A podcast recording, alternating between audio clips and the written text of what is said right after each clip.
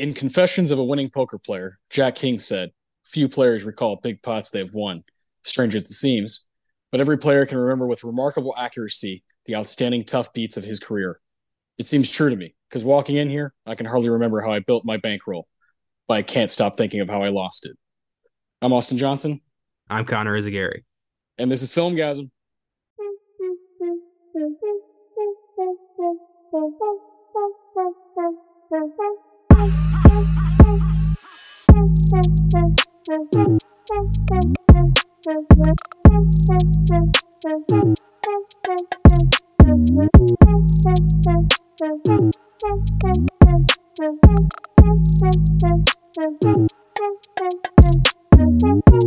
All right, we're back with our uh, anniversary run of amazing films here. Uh, we're doing Rounders, 1998. Turns 25 this year. Crazy.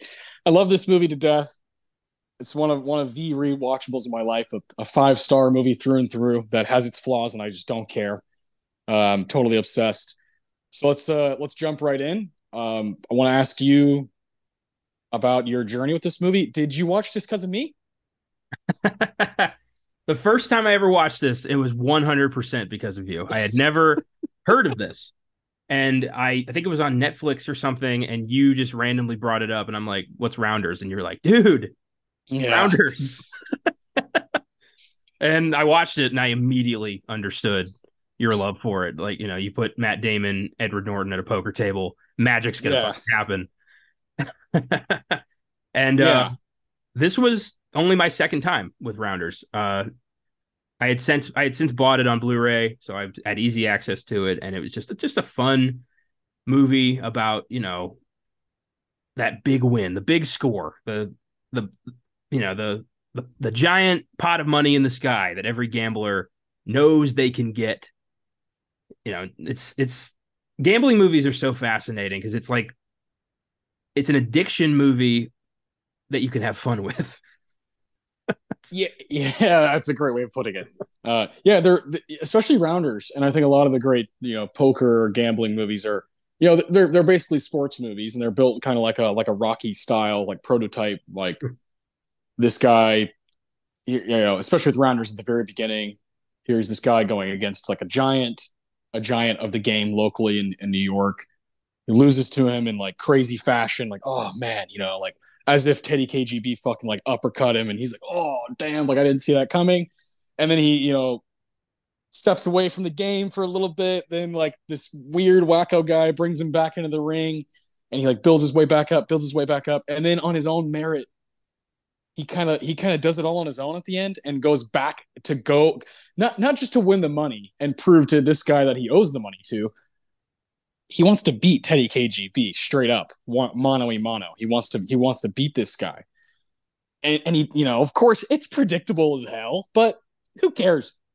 I think the I think the rewarding thing about it, the rewatchability of it, is the the uh one of my favorite things about about a, sports movie or or you know whether it's baseball, basketball, poker, is it is when is when they don't hold your hand, meaning the dialogue at the at the table, it's not spelling it out for you. If you don't know what's going on, you you, don't really know what's going on. It it it uh, rewards someone who does know how to play poker, but it also makes it super interesting to someone who has no idea what happens at a poker table.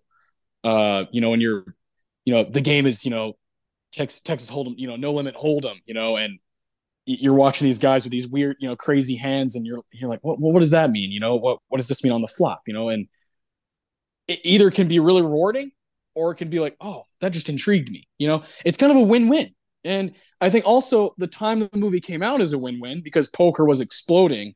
There's the World World Series of Poker on ESPN that was just starting to gain steam, and then by the like early to mid 2000s, they really figured out how to to market this thing, this poker, like to make people want to watch it on fucking TV and I think the biggest decision they made was I think in 2001 or 2002 they started showing.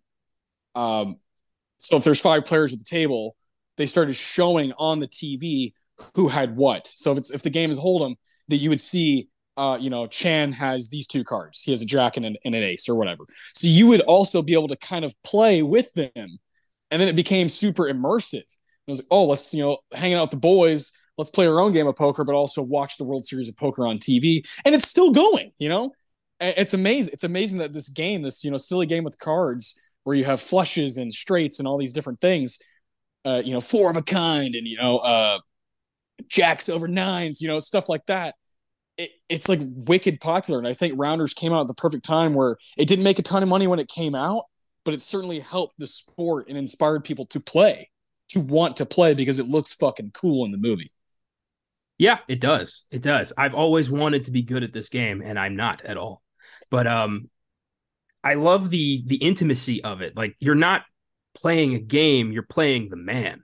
Like you're, yeah, you're reading people. You're it's it, you're more of a it's more of a behavior game than it is about cards.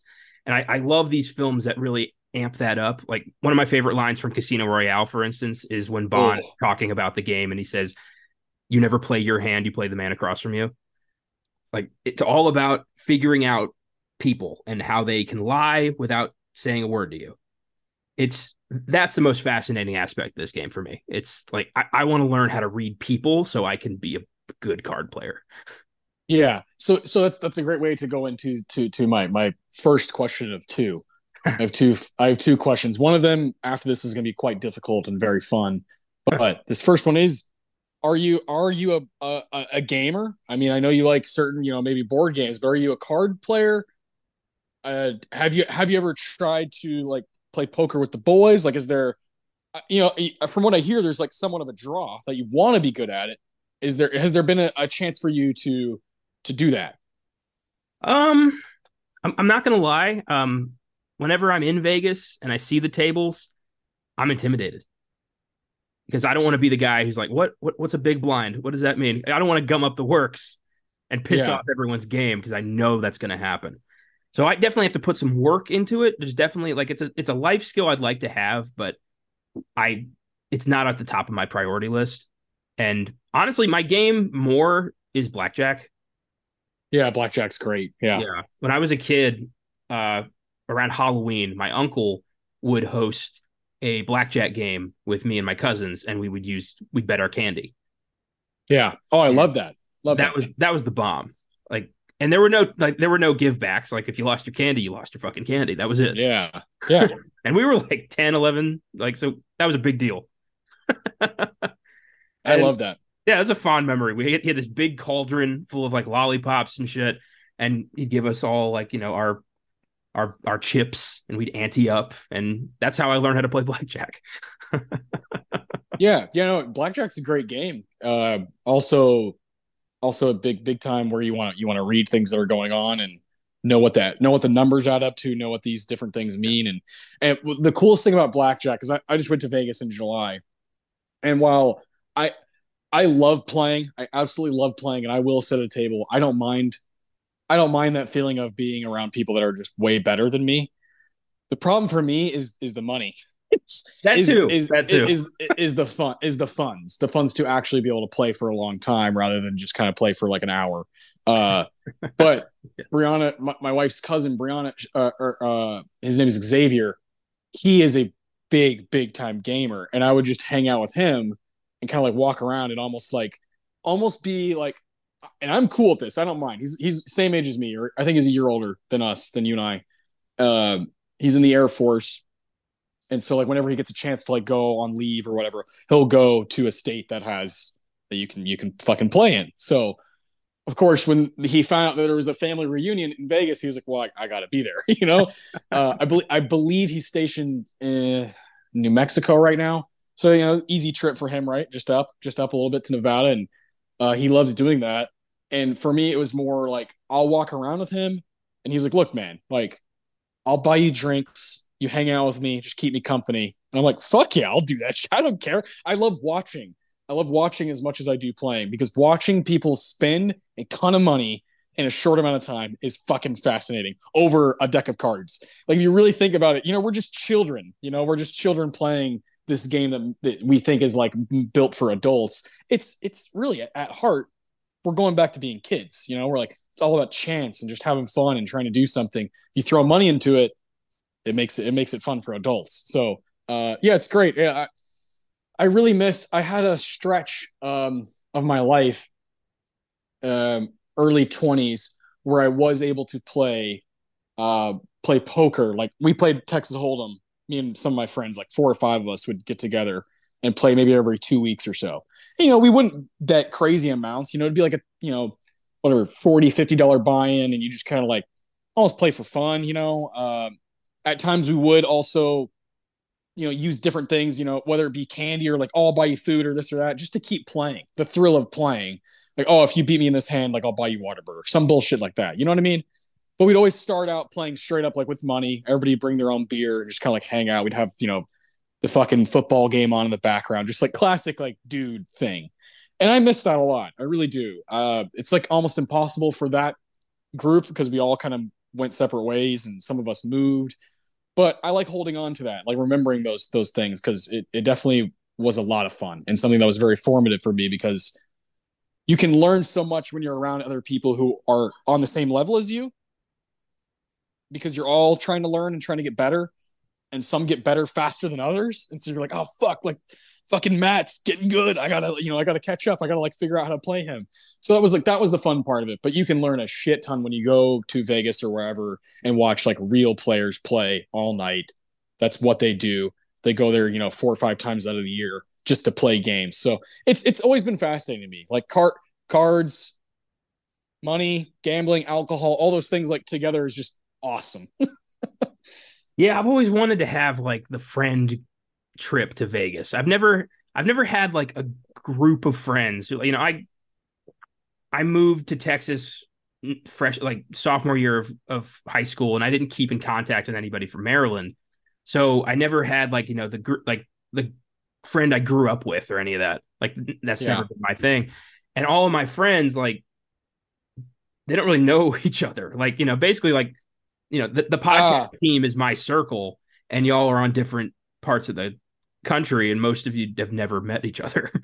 Probably never, yeah, never, yeah, never met in person, right? Yeah, that, would be really cool if we could even, you know, it doesn't have to be Vegas. We could do, you know, an LA trip or New York or something you know, like that. I want just to do that just, so bad. Yeah, just to hang out. Obviously, Vegas would be cool just because there is that aspect of, you know, you get to gamble. You even to me, just the I, I just like the thrill of even if I put a dollar in the slots, you just never know. I just love that that whole that yeah. whole the, the thrill. The thrill is really like why I why I like it.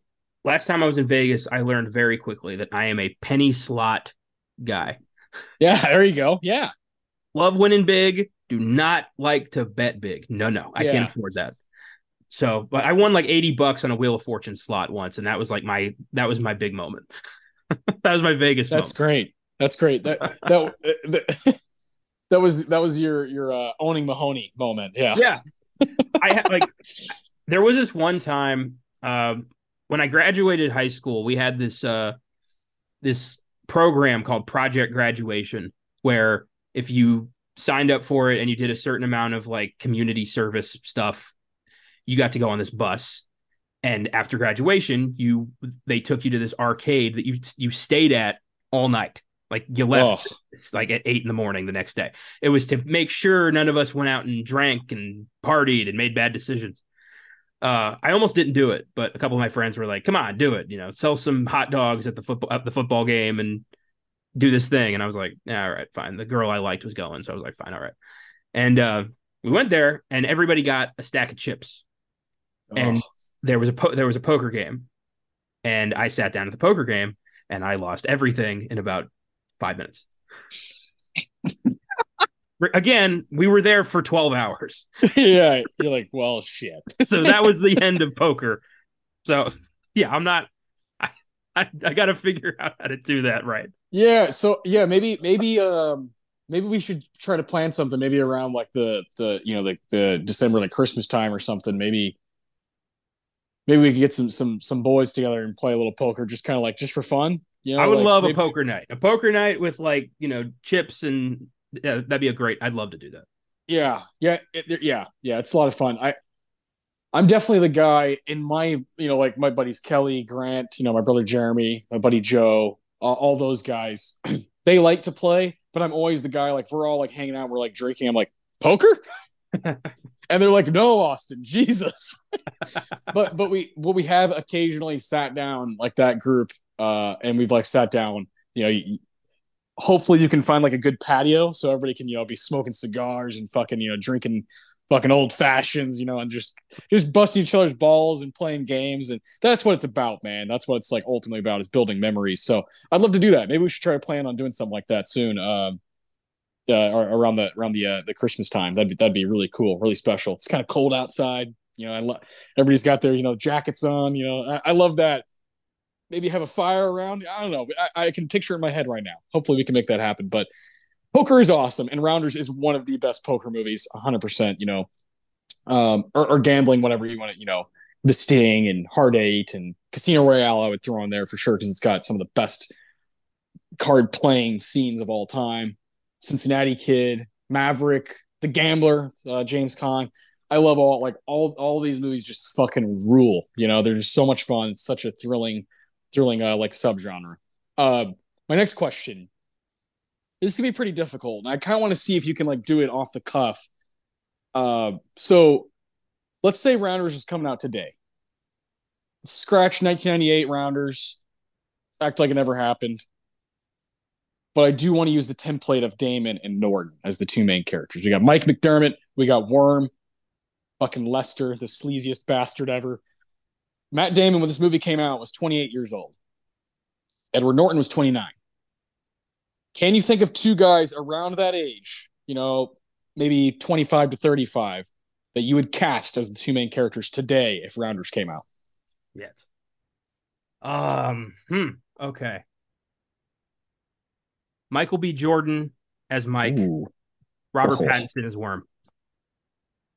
Oh my god, I love it already. Michael B. Michael B. Jordan. What, what would you guess is his age? Probably like 31, 32. 36. All right. So I'll take that. I'll take 36. He looks like he could be, you know, 28 to 30. Robert Pattinson, I want to say, is around the same age, maybe a little younger.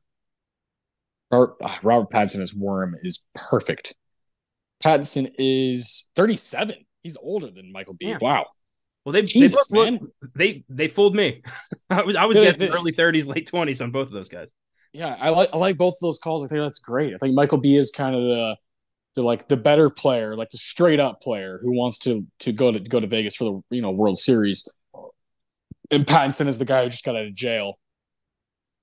Uh, coming up, you know, with the ace, ace up my sleeve tattoo. I could see Pattinson playing that like perfectly. Those are, those are, that was that was fast. Those are great answers. Uh, I, well, I, I thought about a, I thought about a lot of people, but you do kind of have to have because at the time, Matt Damon just came off of Good Will Hunting one of the, I mean, one of the all-time coming out, you know, coming out parties uh, for him and Affleck winning that Oscar. The movie did really well, and it's still really good. Uh, 1997, and Norton had just done Primal Fear in 1996, was up for an Oscar, uh, performance Oscar, and was amazing in that movie. Uh, is just about to also do American History X and Fight Club. These guys were and and, and Damon. Listen to this, Damon. There's not there's not a lot of you know 97 98 99 uh Good Will Hunting rounders talented mr ripley i mean these guys were like at the top of their game in the late 90s well and let's also not forget saving private ryan is saving private ryan too. also 98 yes yeah yeah ah. i mean good god. Yeah and damon yeah and damon i mean was on top of the world as far as like look out for this dude. I would say probably those two you know because brad pitt's a little bit older like guys who are under 30 in the late 90s like these are the two guys you're kind of looking at. Yeah absolutely. You know you these guys have up and comer written all over them. You can almost fucking taste it in this movie. And just knowing their career trajectory i wonder if i'd like if i'd seen this in 1998 i would be able to tell like oh these guys are going to be huge yeah yeah yeah I, I yeah i guarantee it i feel like yeah if you and i say you and i are in college we're going to fucking you know fucking Syracuse, some some university in New York. Syracuse. And we yeah, this is the first New York university that came to my head because I I love their basketball team. okay. Say we're going there, me and you we're we're 20, 21 years old. We go see this movie. I mean, it would change our life. we, first off, we'd like be like, okay, where can we buy a cheap poker table? Second, I'm watching every motherfucking Matt Damon movie that ever comes out from here on out. And same with Edward Norton. And who the fuck is John Malkovich? you know, and, and and John Turturro. Like I like these guys are amazing. we would immediately go straight to Blockbuster. We would be renting Good Will Hunting, Courage Under Fire, and Primal Fear. Yeah, straight up. And we'd be we our ass would be in the theater for American History X, Saving Private Ryan, Fight Club, Talented Mr. Ripley, and then when Bourne comes out a few years later, we're like, yeah, here we go. Uh, come on, I mean, awesome. shit. So yeah, I, I, love I love the Michael B and, and Robert Pattinson. Try to think of some guys who were who are a little younger. You know, you know who I really really like, who I think could play a really good worm, who who I think is on the cusp of becoming absolutely massive is Jeremy Allen White from The Bear. That is a good pick. He's um he's going to be in the Iron Claw here next month, um, with Zac Efron and Harrison Dickinson.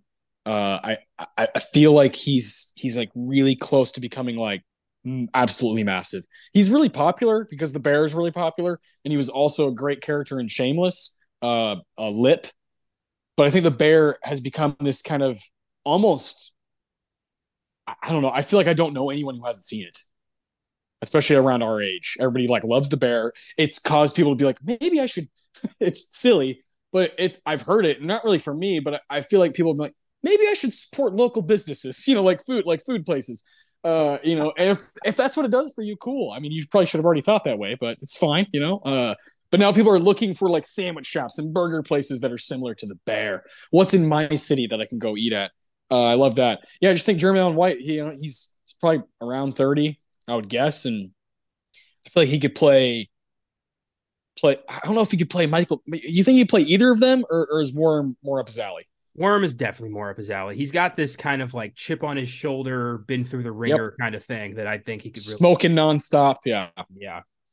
How uh he, how he's thirty two by the 32. way. Thirty two. Okay, how old is Glen Powell? Oh, oh Jesus Christ, that's a match made in heaven. Glen Powell's got to be got to be around there too, right? 35. He just turned 35. God, these I guess 30 is the new fucking 20, and I just missed it. Yeah, maybe that's a whole nother conversation that we don't really, you know, is how many how many guys become I guess if Robert Pattinson's 37 and what year did Good Time come out? 2017. Yeah. Six years ago. I guess that would be kind of like the movie where like cinephiles were like, okay, this guy's like here and he's very, very good. I got a I got a wild card for you. Alex Wolff. Oh, I that's I love that. For honestly, either. I feel like he could he's a chameleon. He could play either. Yeah. Yeah. And he's gotta be 20s, right? You would think. but turns out he's like 48. Yeah. Oh my god, I know, man. It's weird, like looking at these people's ages. But but I do think your initial two answers, Michael B. and Robert Pattinson, both have a ton of star power and both look like they could either be 40 or 25. That's kind of that's kind of the sweet spot because because Matt Damon is in the movie. Mike McD is supposed to be like a student. Uh, he's supposed to be like a law student. We don't really know exactly like how old he is, but in real life, he was 28 years old when the movie came out, which is so weird to think about.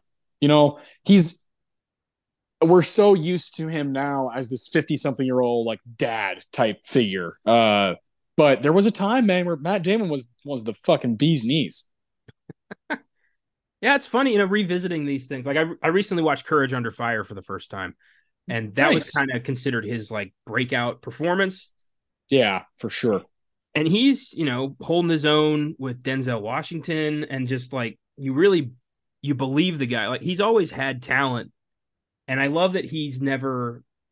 I, I can't remember like a, a year where he didn't have something. Like he's always yeah. been he's always been there. He's been a mainstay in Hollywood for like you know thirty years. Yeah, uh, he is prolific, absolutely prolific. So yeah, I, I think that's a good shout. Uh, I yeah, I, I love him, man. He's he's in so many movies that I like and has worked with so many cool directors. Uh, I love going back to something like Courage Under Fire, School Ties, where you can see it, you can just see. And no, I think he's actually exceeded expectations because of like he has his hand in so many cool things. for instance, Air.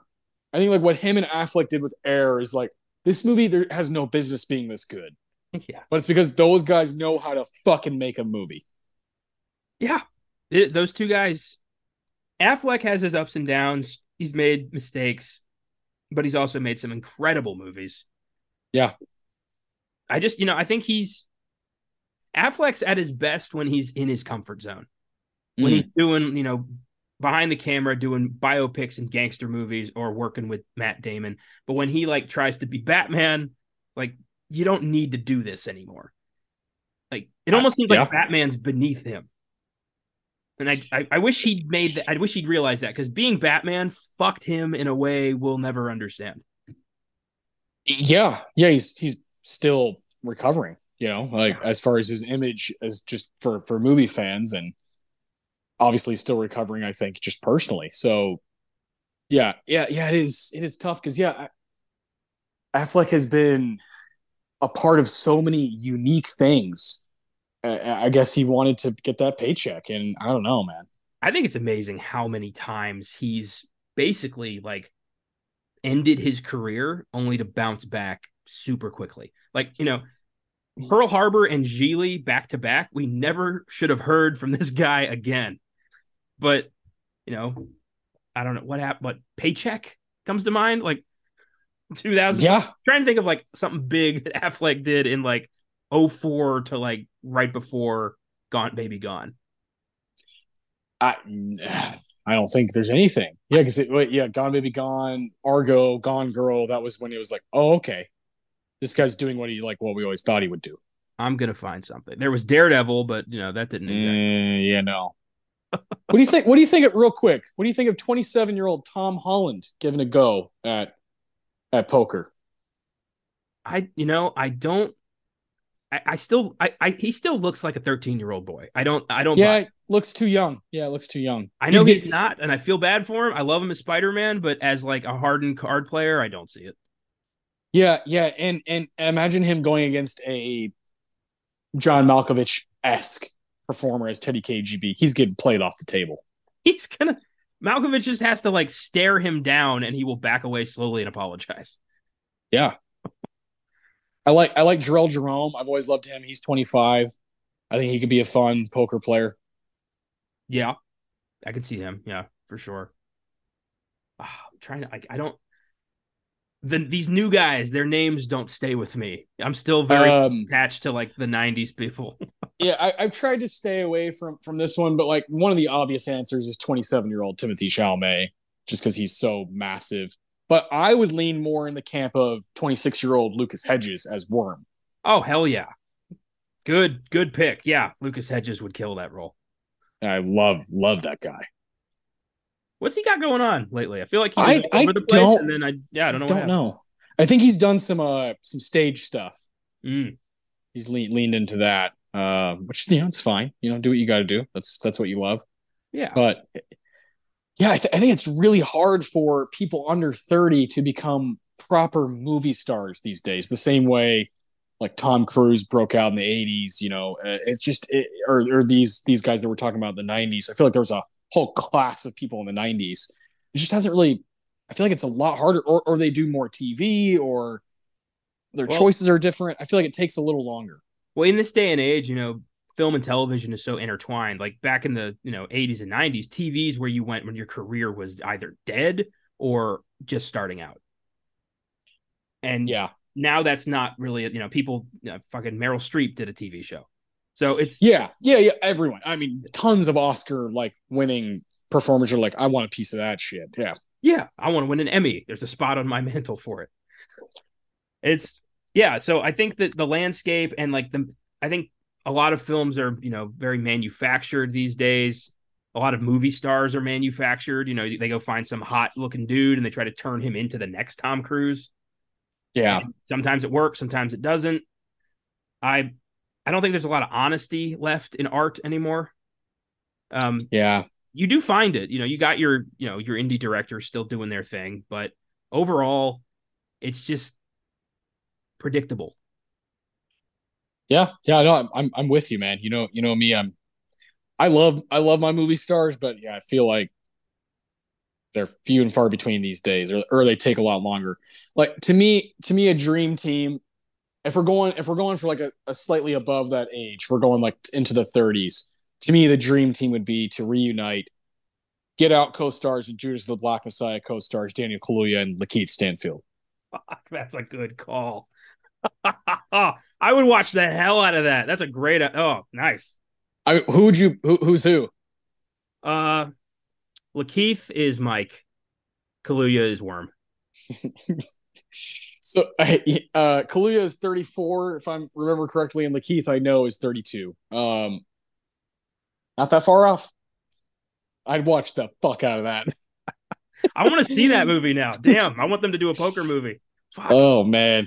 Yeah, it, it, so who who would you have play like the John Turturro, the you know, Knish, the guy who's kind of like the lifetime rounder, the guy who's like just does it for a living someone who's a little little older, but not too old.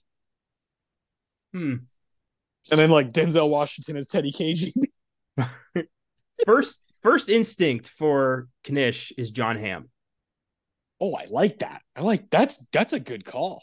John yeah. Hamm's got the like the the Turturro comedy, but also can just turn it on. He can turn that shit on and, and get dramatic. He's got this like been around the block a few times, but ne- what was never in charge kind of thing. Oh, Man, John Hamm. Yes. Okay. Yeah. Teddy KGB. I I, I still know, want them dude. to do the terrible Russian accent. So I want like oh, okay, okay.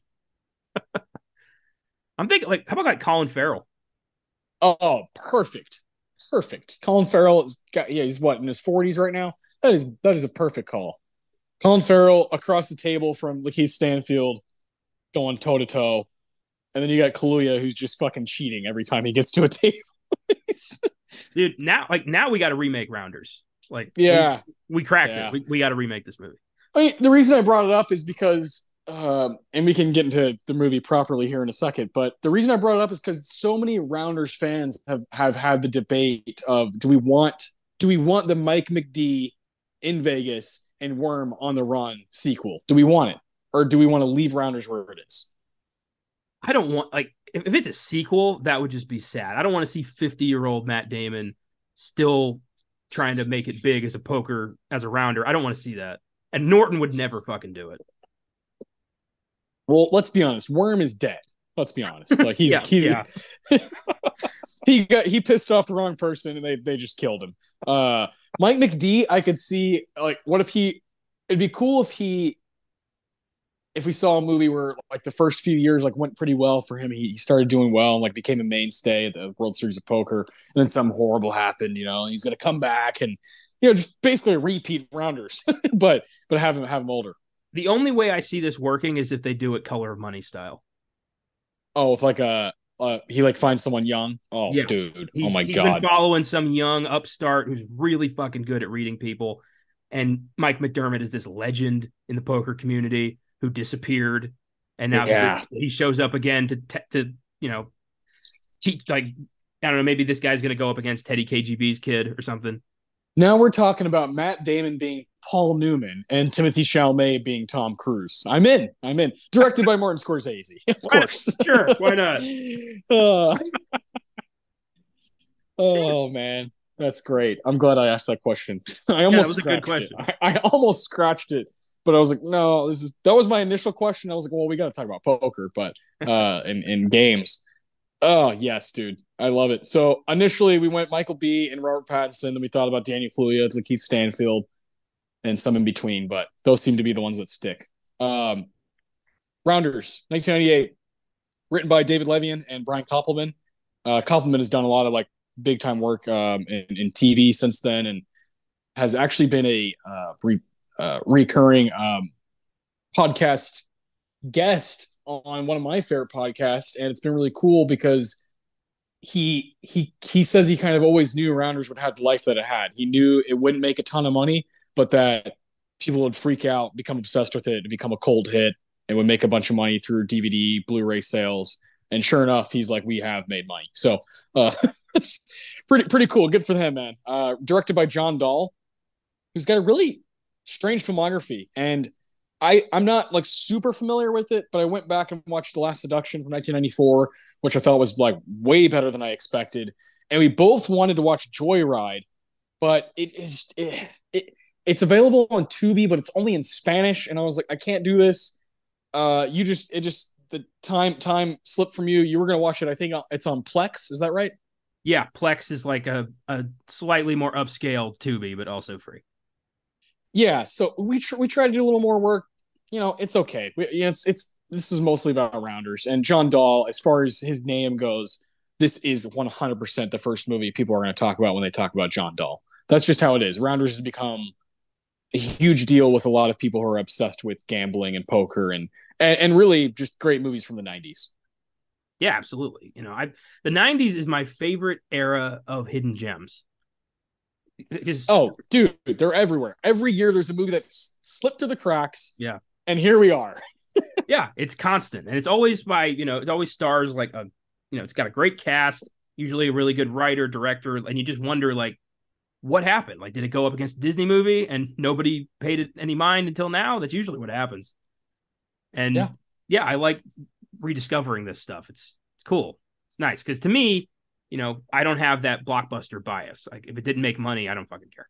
Oh, I yeah, definitely don't care. E- even sometimes I look for movies that didn't make money. yeah, because chances are it's pretty good. Uh, uh, there's also a movie, uh, Nicolas Cage that I haven't seen, Red Rock West. I've always wanted to see that just because it's a Nicky Nicky Cage in 1993. That's got to be fascinating. There are The Great Raid from 2005, uh, Kill Me Again from 1989 with Val Kilmer. He's got a really strange filmography, um, and I, I, like to see it all. You know, that's just that's you know I'm, I like to be a completist and see everything, and one day I will. But Rounders is certainly the thing that's going to be you know on his plaque you know, you know, or gravestone or whatever you want to, however you want to like look at it. Rounders is is it, man. Yeah, this I, I want to see like. Do you see a certain style in in the Dahl movies that you have seen, or like? Uh, yeah, I've only seen two. Yeah, yes and no. Uh, they feel like they're almost the last seduction and rounders almost feel.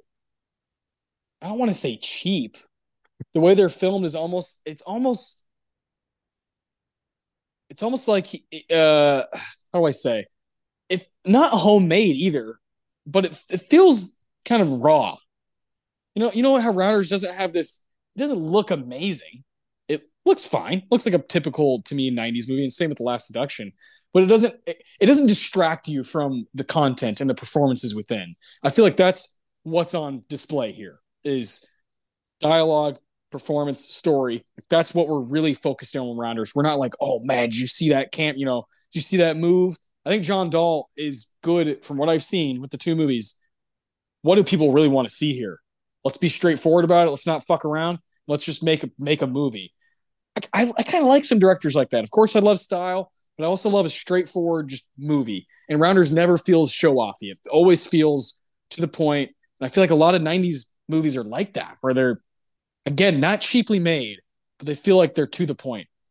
I love to the point. I, I, I, I do not need like 10 minutes of just like a doorway in shadow because it emphasizes somebody's depression and disbelief in their reality. Like I don't fuck I just want to see him walk through the door so we can move this along. Yeah. And I think that's what John Dahl wants to do. I mean, look at the other movies. Like Joyride, I've heard is just like a crazy genre movie. I mean, Red Rock West looks absurd. I I, I want to see them because they feel they're probably like the same style. You know, uh, just straightforward. Let's just make a make a movie. And, and I, yeah, I respect that and like it. So I'm intrigued to watch his other films, but from what I had read, Last Seduction is kind of the second most popular movie of his his collection. And, and man, it was good, man. I, I was really, really into it. I was shocked. I thought I was just gonna kind of be sort of engaged I ended up being like, oh my god! Like the, the ending of the movie was so good, I, I, I was totally in. Uh, so I definitely suggest that one. I don't really know anyone who's seen it, so I can't talk to anybody about it.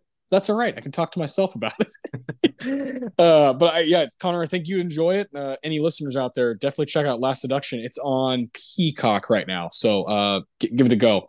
Um, we mentioned the money many times already. Uh, Twenty million dollars on about a 12 to 15 million dollar budget. And that's you know, it's not breaking the bank or anything, but it's, you know, that's modest. I you can't complain with making you know around eight million bucks, right? Like you go out, you make a film, you're like, hey, we're doing this thing, and then they they've made money hand over fist since then, and that's you can't complain with that. Looking up the highest grossing movie of 1998. Oh, let me think. 1998. It was Titanic, rollover from 97. Oh, fuck that. What's second? Armageddon. Oh, okay. That makes sense. We're talking domestic. It's, it's Armageddon. Yeah, yeah, yeah. Yeah, Oscar winner, Shakespeare in Love. Just a strange year. But but you look on the outside, you, you got gems like the Big Lebowski out there just hanging out. So nothing wrong with that. Rounders was number 79, the, the 79th most successful film of 1998. I'll take that. I'll take that. I'd love to look at every year in the 90s what was the 79th film and chances are you and I both love it. I can I can tell you right now. All right, give me a give me a year from the 90s. 1993. 93. Number 79 and 93 domestic box office was Posse. What's that? uh, this failed. in 18 In 1898, Cuba, five Buffalo soldiers find a gold cache, desert, and return to America, where they help defend a black town from the KKK, all the while trying to avoid capture by lawmen and military authorities. Fuck, that sounds cool. Yeah, I want to see it. Yeah. Posse, 1993. Who, who, this is cool. Uh, Mario Van Peebles. Oh, dude. Legend. Okay, I know what this is. This has been on Criterion before. Okay, there you go. So you do know it. Good. Good. Yeah, we okay. didn't fail. We didn't fail. all right, Van Peebles. Yeah, that, that guy that guy fucking kicks ass. Okay. All right. I'm in. Let's fucking uh mark it as an eight, dude. let's do 1993. Let's fucking do that one day, man. Let's let's uh just as like a random we did it because of rounders. Yeah. And guess what? It's on Plex.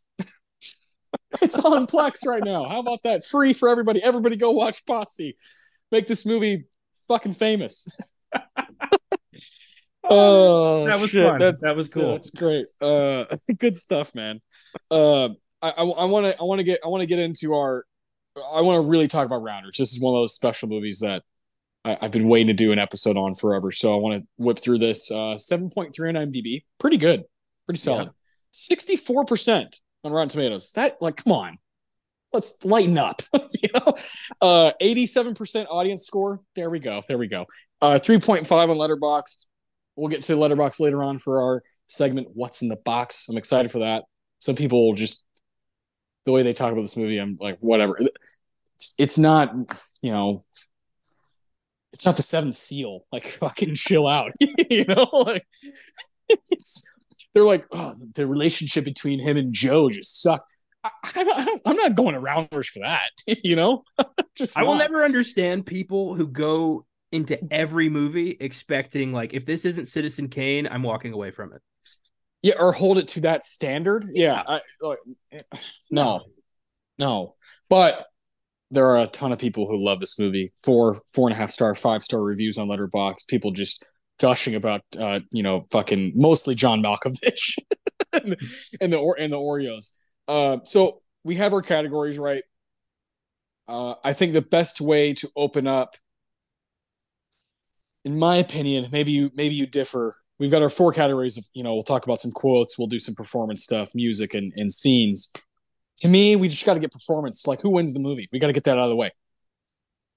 Yeah, I agree. Yeah, let's let's do performance. It's uh three people, four, four people. Start with the fourth. Who's the fourth? Turturro. Turturro? Yeah. Okay. Turturro. Yeah. Yeah, I think Turturro's right up for me, right on the outside looking in, but he is great. Uh obviously Malkovich is just lights out. He's in two scenes and they both fucking rule this is one of the few performances in in movies that I've seen where an actor is fantastic and absolutely fucking terrible at the same time. Oh yeah, he's awful. I mean, the, the accent is absurd, but he's so committed that you have to respect it and you have to fall in love. I just watch it thinking like there's no way in hell this dude's actually a Russian gangster. He's just a gangster who loves to play a Russian and no everyone's too damn scared to tell him to stop. Yeah, yeah, yeah. God, he's great. He's yeah, horrible and great is the best way to best way to put it. I love that. Yeah, and Turturro is the unsung hero of the '90s. That dude, when he turned up, fucking hell. The guy just lit up the screen every time. I really wish he'd never like met Michael Bay. I don't like that he's involved in the Transformers movies because he's so yeah. much better than that.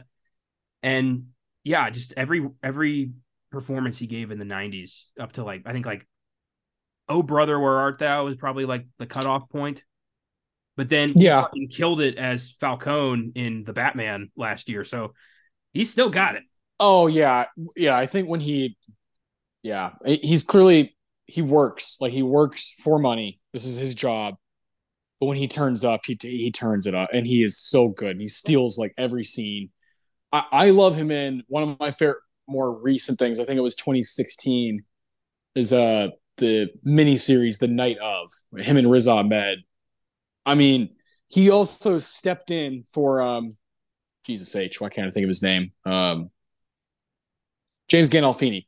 James Gandolfini was supposed to play that role. He died, wasn't able to play it. John Turturro stepped in and basically dedicated every fucking moment of being in that in that series to him. And he is unbelievable. He's unbelievable in that show. And he raised. He's a he's a, like a floor raiser. Everything he like he's like I will bring things. They'll, they'll be better if I'm here. They'll be better. And he does that a lot, man. And yeah, the, the 90s is the best. You put it the best. He's he made so many good decisions in the 90s of people like who to work with, what roles to take, when to in movies, when to attack, when to kind of stay, step on the sidelines. And Rounders to me is the best example of that. When he's able to shut up and listen and use his like use his really unique, you know, face and hair and this distinguished look. And then when he's able to kind of come in and give you like two lines that are just brilliant. Yeah, that creep can roll, man. Yeah, no fucking kidding, man. and then he can carry a movie like Barton Fink, and you're like, fuck this guy. yeah, or play just you know a despicable little piece of shit in Miller's Crossing. Yep. Like yeah, his the work he did with you know the Coens and with Spike Lee, like God, he oh was, yeah. So many directors like had him on speed dial. Like, hey, I need a compelling one one or two scene character for like a week and a half of work, and he's like, I got you. Is there is there an actor who represents New York better than John Turturro? Not in my book. Yeah, I mean, you, you named you know do the right thing, right? I mean, he like he like represents a neighborhood, like a personality in in New York, and he does it, uh, you know, ten years later, nine years later in Rounders. He's so so New York. I I, I love that guy to death. Yeah, me too. So yeah, good, good. I forgot he was in this. Actually, I was like, when he showed up, I'm like, ah, fucking Turturro, and yes. I was watching him more than I was watching anybody else. I, I, I love when that happens, man. That's again again what makes a movie so rewatchable. I've seen this so many times, but the other night when I was watching it, even then, there's times where I'll, I'll I'm big on this these days because if I'm watching a movie by myself, I don't care how long it takes to get through it. I'll rewind and watch a scene over, or make sure I catch you know a piece of dialogue correctly, or or or shit, my attention was on Damon that scene. Let me go back and watch Malkovich or watch Turturro that scene. It's as if I'm watching film for like a sport. I mean, you you kind of are. Yeah, yeah, I, yeah. Especially with rounders. no kidding. That's awesome. Yeah, but but our main two players, not Damon, Edward Norton, Worm, and Mike McD. These two guys. I mean, talk about chemistry. Talk about two young dudes going toe to toe, but also applying teamwork the right way, upstaging each other in the right moments, lifting each other up in the right moments. They're they're dynamite. Right when he picks him up from from prison, you're like, yes, fuck yes, I love this tandem. Yeah, it's perfect. They you you feel like they've been friends and enemies for years. Yeah, I yep. yeah I, I, bought it. I love you know it, it's the reminded me of that you know Godfather three. Just when I thought I was out, they pull me back in. Yes, yes. This is the guy. This is the asshole friend who racked up 25 G's of debt that I have to fucking deal with now. Like, yeah. Love it. Yeah, and how about um oh, just for the fuck of it, Martin Landau is just like, oh yeah, I'm I'm gonna turn up in this scene. I'm gonna I'm gonna give this whole brilliant speech to change Mike's life right now. Give him ten thousand bucks. it's like crazy. Yeah.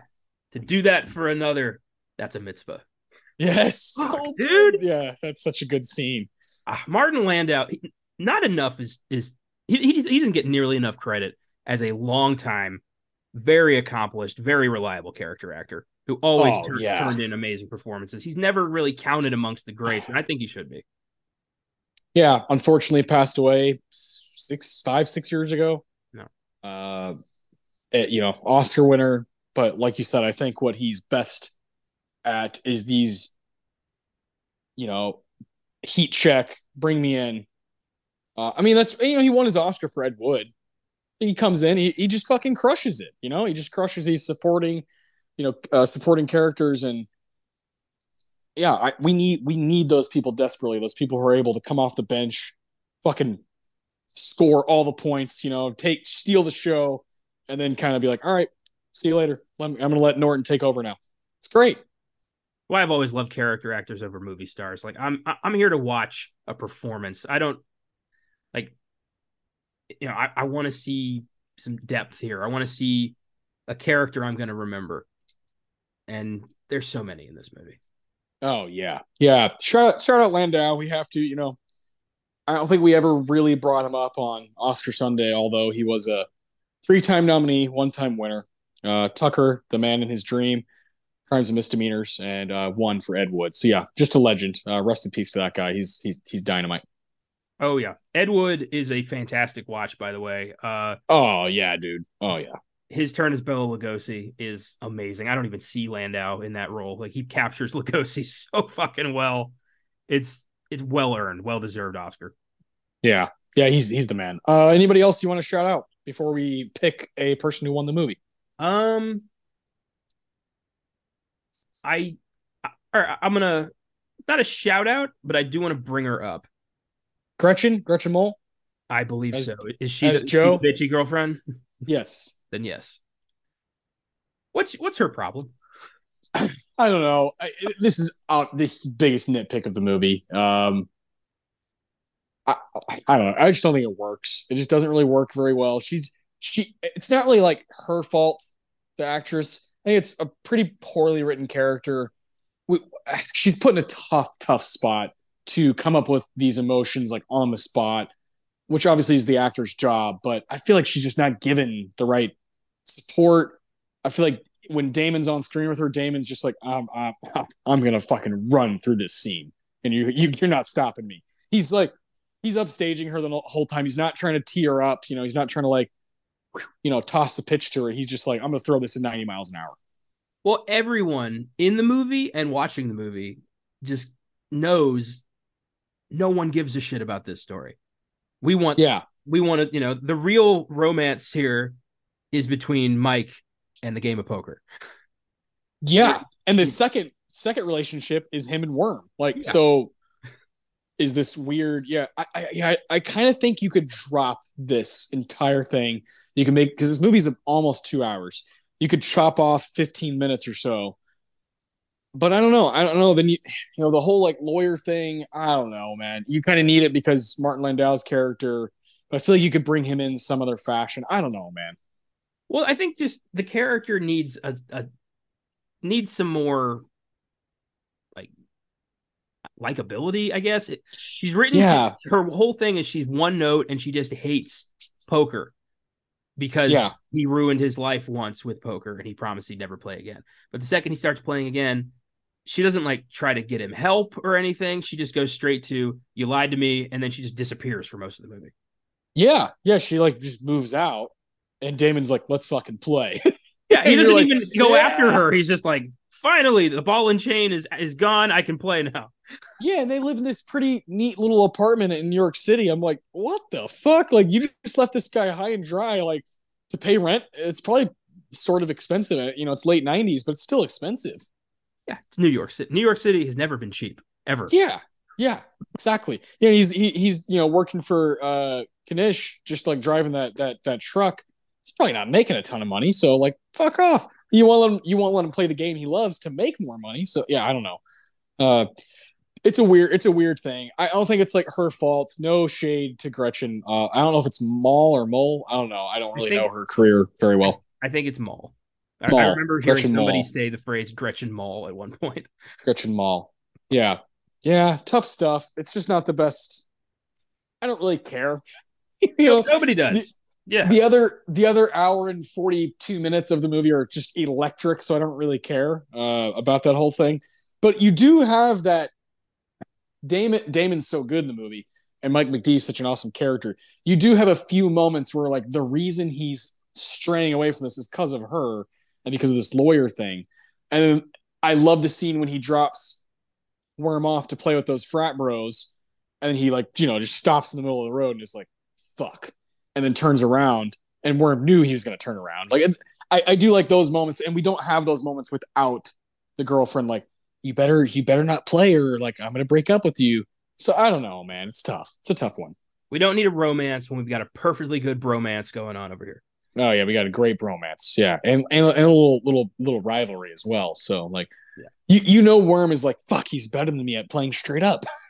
you know, I have to cheat. Uh, but this cast is amazing. Ultimately, I think I'd have to go with Damon for my winner. Uh, it's tough, man. It's really tough. But I, the more I watch this movie, the more I'm like, wow, this is to me one of the more unique, fascinating under 30 lead performances that I know of. Interesting because I would give it to Norton. Totally fair. You can't, you can't, I can't argue with that. He's fucking incredible. Yeah just for the moment we see him, you know, winning cigarettes from the other prisoners the day he's going to be released. Yeah. Got nothing to do with the currency. It's just the thrill of the game. Yeah. And I just that's the guy we stay with. He has no character growth. He has no development. He has no scruples. He doesn't give a fuck about anything but the next score. And I just, you don't really understand Mike's devotion to the guy other than like he didn't rat me out. Yeah. Yeah. And you just keep waiting for something for Worm to have a moment of clarity, but he never does. He's, you know, he's the guy. He's, yeah, he's the guy you have to invite to the barbecue because you owe him a lot, but you don't. Yeah. he, he's like a brother, but I, he's, he, he wouldn't be a friend if it weren't for that one thing he did. And I love seeing, you know, Norton's range in the 90s, especially, was lights fucking out. Oh, and, dude. Yeah, I can't believe he did this the same year as American History X. yeah. Jesus. Yeah, he was he was he was nuts. Like he was just balls to the wall back then. Like he he really just didn't give a fuck. He was just trying all kinds of stuff and I respect him for it, man. He and he'd go to he would you know, he'd go toe to toe with just just about anybody. He he still does. He did then. He's got a swagger to him that is unmatched. So he a confidence that he, he it's like he just doesn't give a fuck, which is why he's so good at playing these sleazy characters that are uh, you know what he does in Birdman is just incredible. You know, he's he's able to conjure up this just fucking dickery. You know, he's just always always the guy in the room that's like, I'm the man. Fuck everybody else. Like, I got the biggest dick. you know, it's that's how he always is. Yeah, yeah, pretty much. I think that's I think that's why he didn't work so well as the Hulk because uh, yeah, it was a commercial was project which he's always fucking despised, and Bruce Banner is very much not a big dick in the room kind of character, but Edward Norton can't help but have that like self confidence as a performer seep through his characters and just be there. Yeah. Yeah. Straight up, man. Straight up. It was really cool to see um, him take the director's chair for Motherless Brooklyn a few years ago. I really liked that movie. Uh, I'm, I'm hoping to see him you know, he, you know, obviously he's got like the really cool relationship with uh, Wes Anderson these days. Uh, he's always he always shows up and and fucking kills it in his movies, whether it be you know Budapest or Isle of Dogs or Dispatch. He's awesome, um, and you know I want to want to see want to see more of him kind of stretch the legs, maybe maybe direct some more. That'd be cool. Yeah, a lot of these '90s guys we're seeing, you know, I don't want to say the twilight of their careers, but definitely like the next phase of their careers when they're older, more experienced, you know, playing a different kind of character or desiring to be behind the camera. And it's really cool to see these guys transition like that into a, a new kind of filmmaking for them. Mm. Uh, I yeah, I'm enjoying the ride. Yeah, me too, man. Yeah. Well, you went you went you went Norton, I went Damon. Classic. I love it. Uh, let's see. Let's do um, let's do music. Get that one. Get that one out of the way here before we get to just seen in quotes. Um, what what what? I mean, what do you think of this music? Do you, you think you think it works well for the movie? Do you really like pay attention to it? Or are you more just kind of into the the story and characters? I think the music works to establish a certain mood whenever we get to a new set, uh, a new set piece. Uh, Yeah. a lot of saxophone. Never go wrong. Yeah. Yeah, that's that's also uh, um I I actually need to look it up. It's Christopher Young who does the the score here. And, and yeah, it's, it's it's real jazzy, a lot like The Last Seduction. The Last Seduction is very jazzy. So I'm actually going to look up if he did that one as well. But go ahead. Christopher Young, I believe he's Danny Elfman's protege. I think you're right. Yeah, That's he, that's ringing a bell. he took over uh, the score for Spider-Man Three from Elfman, and I remember when I read about that, something about him being his protege was in there. Oh, okay. Yeah, Um, yeah, I, I think it's a good mix of soundtrack and score. Uh, but obviously the music's not at you know it's there's no spotlight on the music here. It's just you know so that we don't get bored. uh, Yeah, yeah, yeah, and that's that's totally fine. Again, that's uh, that probably goes in, in line with what I was saying earlier about how this movie's not cheaply made, but it's to the point. The score is not distracting you from what what really matters to John Dahl in Yeah. this movie. yeah, exactly. And I do like like one of my favorite moments is the uh, the, the Taj Mahal game.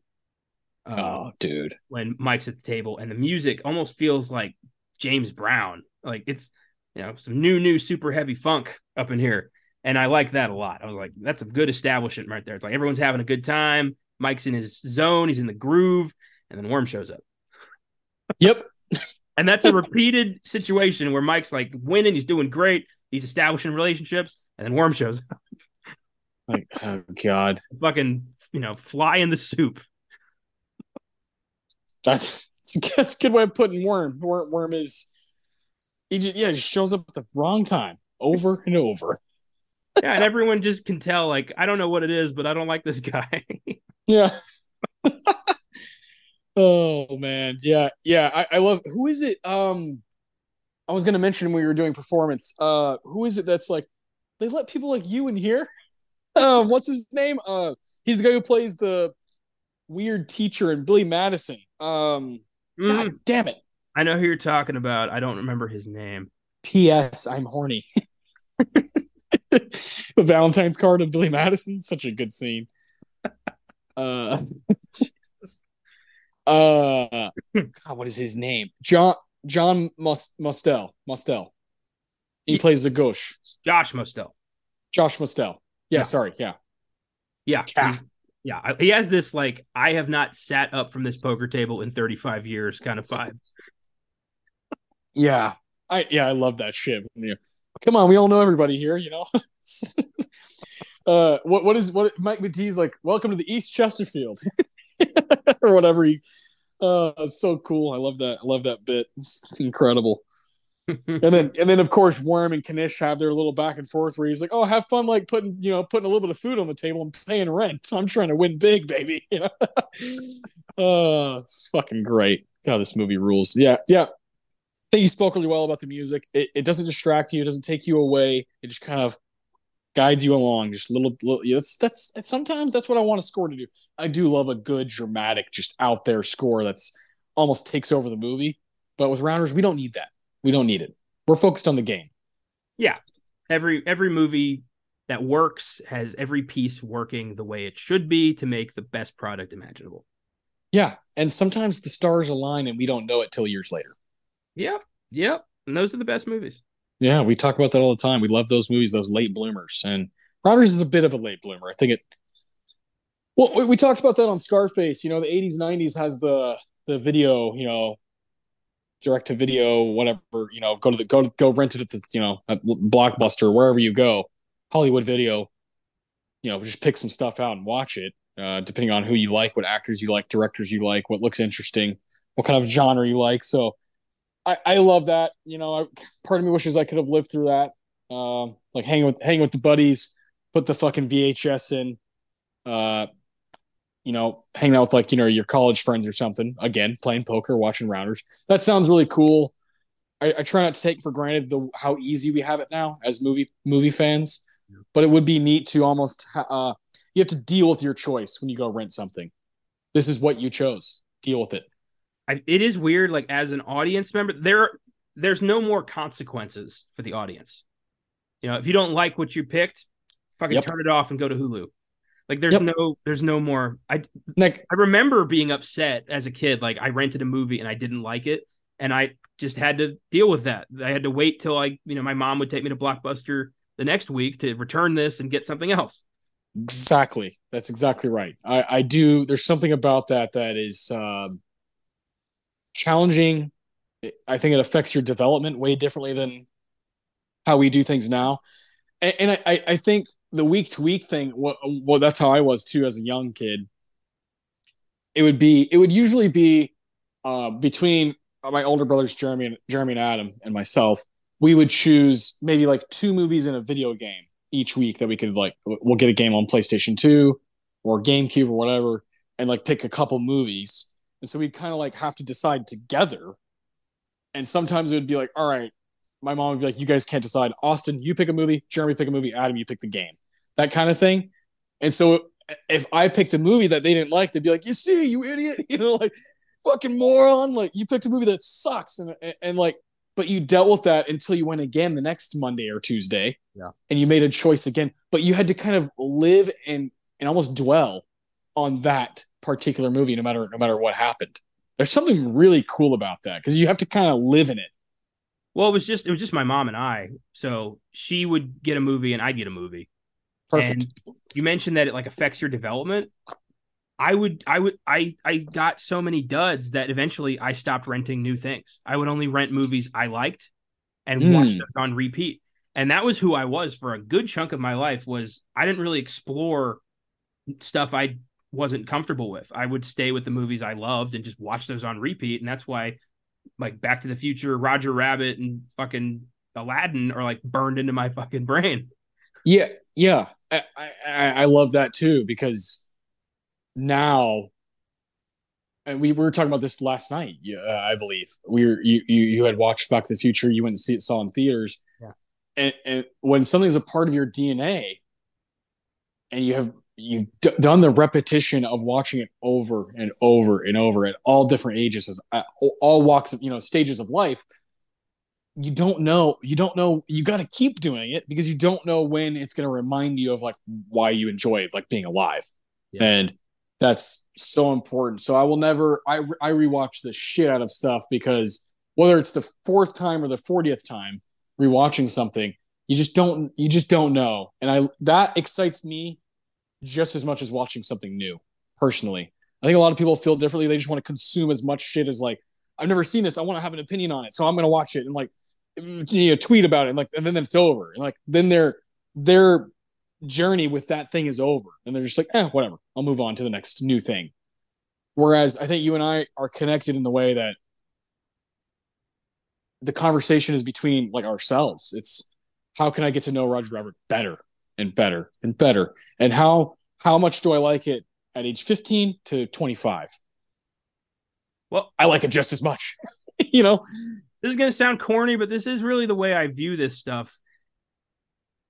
It's like a relationship, and relationships take work. You have to gr- work on it constantly. You have to realize, you know, what's going to change here when I watch this for this, you know, for like the 1500th time. I've changed as a person lately. Yep. Is, is, yep. Am I going to be, am I going to approach this differently this time? And oftentimes I find I do and there's something new for the conversation, something new that I can have about this movie that I've watched since I was a kid.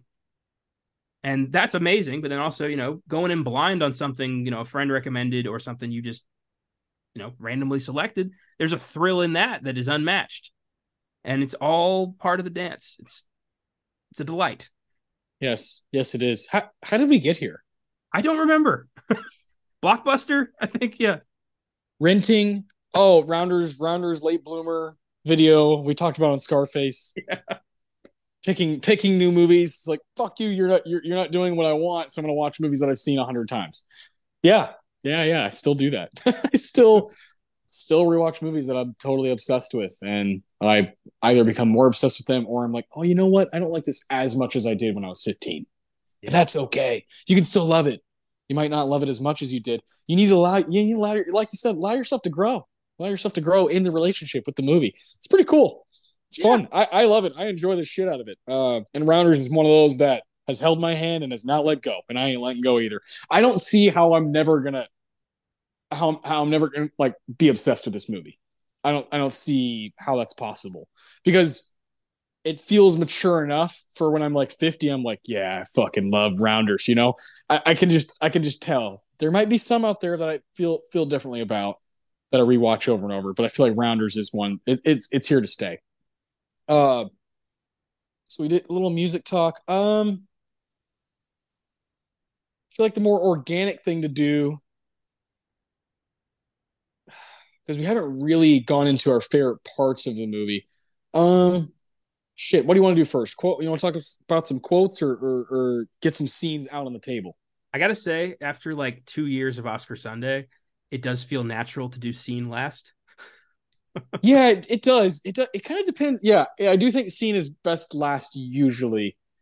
I do think like the new way we do this, I feel I feel like there's a freedom in depending on the movie, especially if the cast is a little bit smaller. You want kind of want to get the performance thing out of the way, so you can just all right. We know that.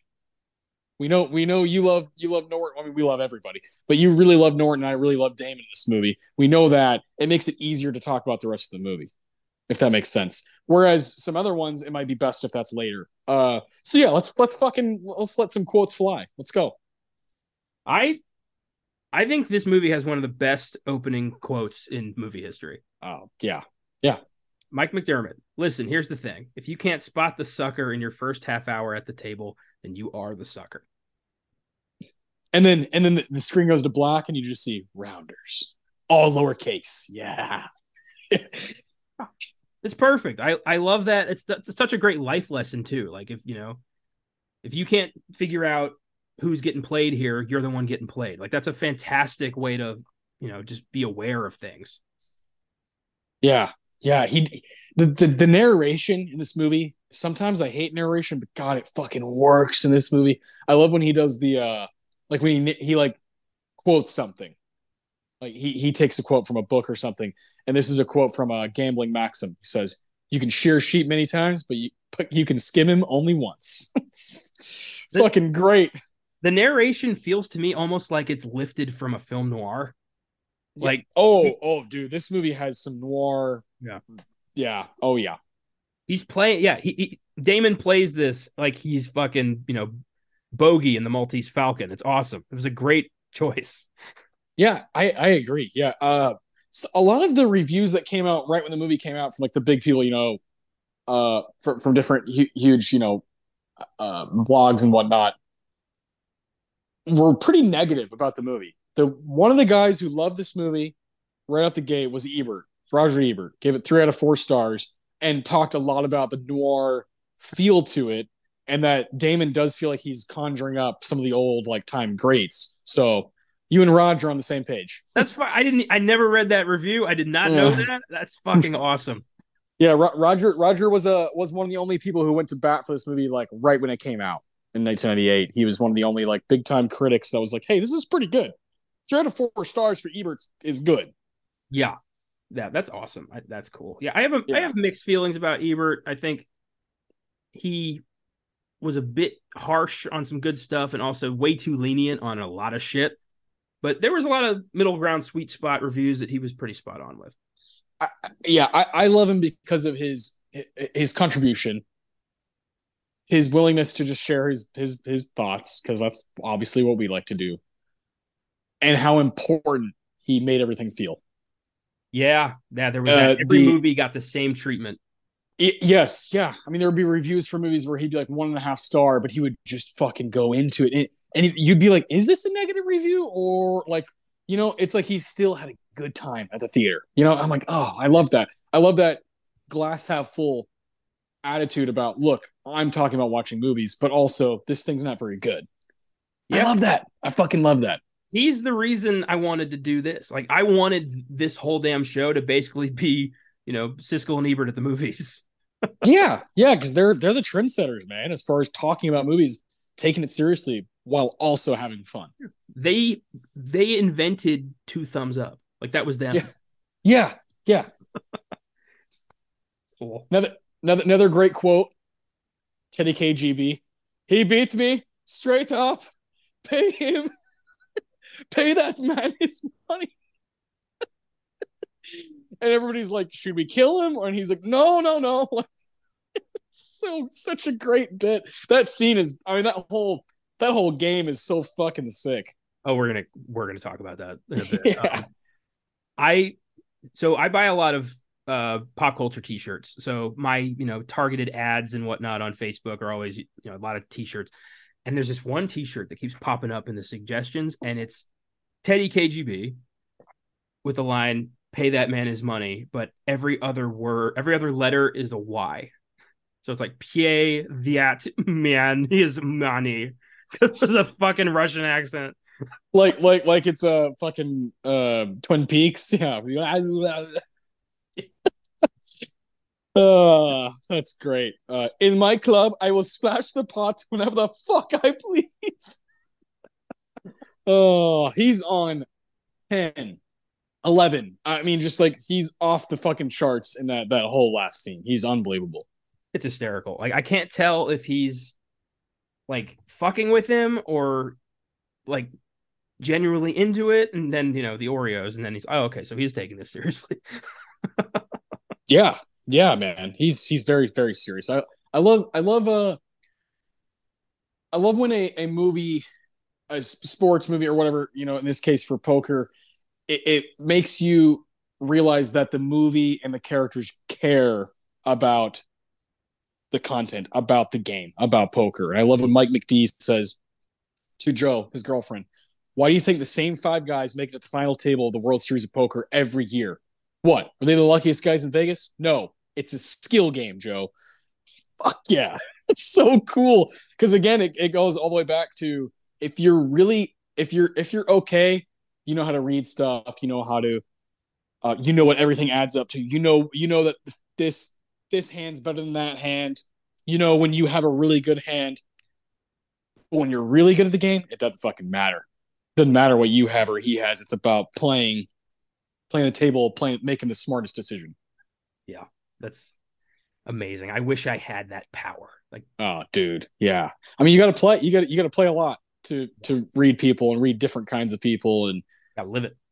Yeah, yeah. And he Mike McD lives it, baby. Oh yeah. One of my favorite exchanges is between him and uh, Petrovsky when mm. Petrovsky's telling him about how he ended up not becoming a rabbi, and he tells him that like, you know, it was a hard decision, but it was the right one and it ended up you know ruining his relationship with his family.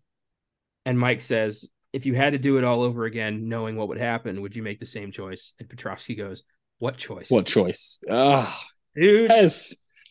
And then he follows it with the last thing i took away from the yeshiva was this. We can't run we can't run from who we are. Our destiny chooses us. Oh, that is some profound man. shit that i really really needed to hear right now you know, I recently made a, a life decision that turned out to be a huge mistake and has kind of thrown me for a loop and made me question my future quite a bit. So that that exchange was good to hear. Made me think like what I'm supposed to do, clearly I haven't found it yet. And I when I find it, I'll know it won't be a choice. Oh God. That's that's great, man. Uh, movies uh they find you when you need when you know you, you know you can go looking right? You can go looking for something but you never know. And you probably didn't know. When you were like oh, i'm gonna turn on rounders you're like oh shit. You never yeah. I always seem to find that shit exactly when i need it. Yeah it's like the movies it's like the movies are rewarding you for watching them over and over.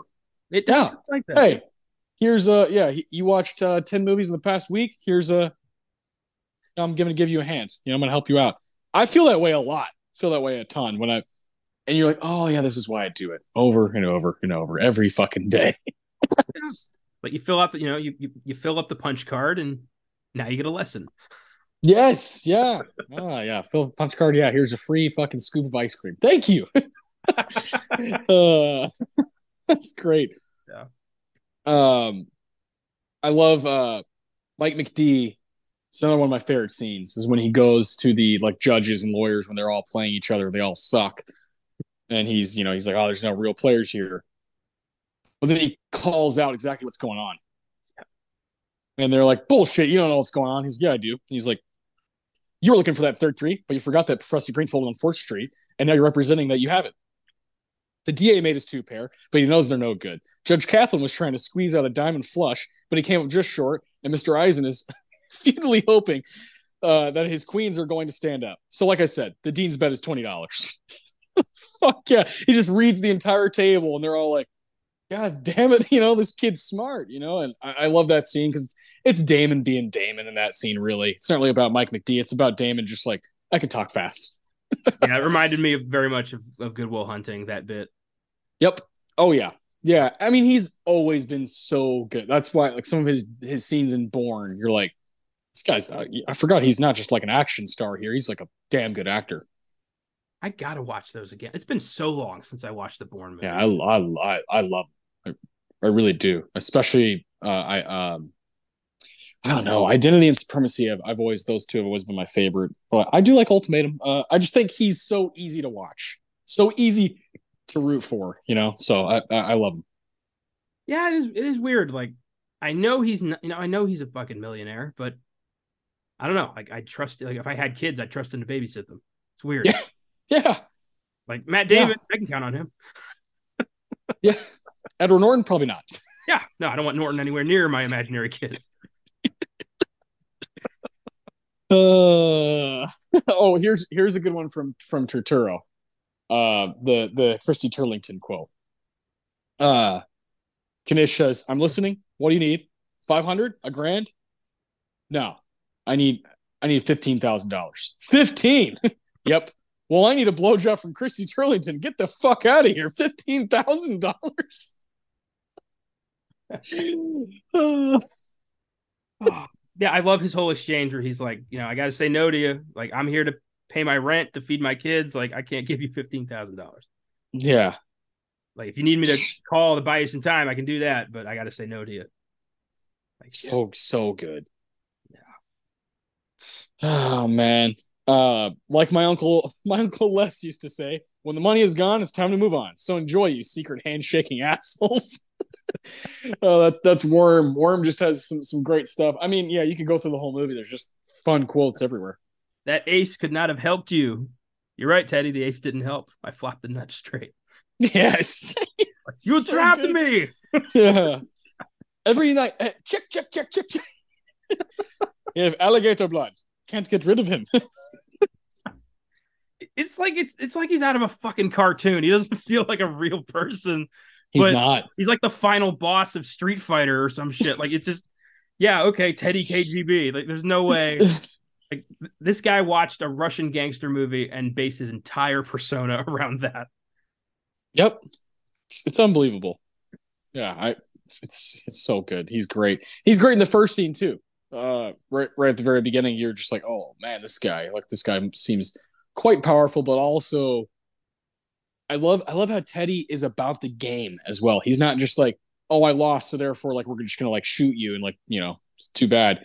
He, he, he's like, pay him. Like he, he fucking just beat me. Uh, I love when he beats him. You know, what does he win? Five grand or whatever, something. You know, at, at first, and then he's like, yeah, run away. You know, like from last time I, you know, I fucked you. He starts fucking like humping. he starts humping. Uh, but he reminds him that like I, I beat, like I'm beating you with your own money. Yeah, yeah, so good. Brings him back in. Oh man, up the blind. You're like, yeah, so good. Yeah, I, lo- I love those two scenes. Are obviously, you know, we're we're we're bleeding into a scene here, but those are clearly two of the best scenes in the movie. Is when Malkovich is just on, on, on one.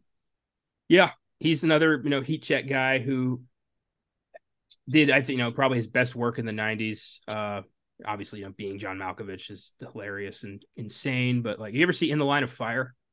Yeah, good call. He's terrifying in that. He's so fucking ahead of everybody. He's a genius. It's a good plan. Like, damn, Malkovich. yeah, he yeah he's he's incredible. You know what I what I what I one of my favorite things he's ever done is is uh at the beginning of Burn After Reading. Oh. He he he's fucking hilarious. Osborne Cox. Yeah. this is a crucifixion. Uh, he has one of my all-time favorite Coen brothers lines in that movie, and it's when he gets accused of having a drinking problem. He's like, "Yeah, what? you're a Mormon. Compared to you, we all have a drinking problem."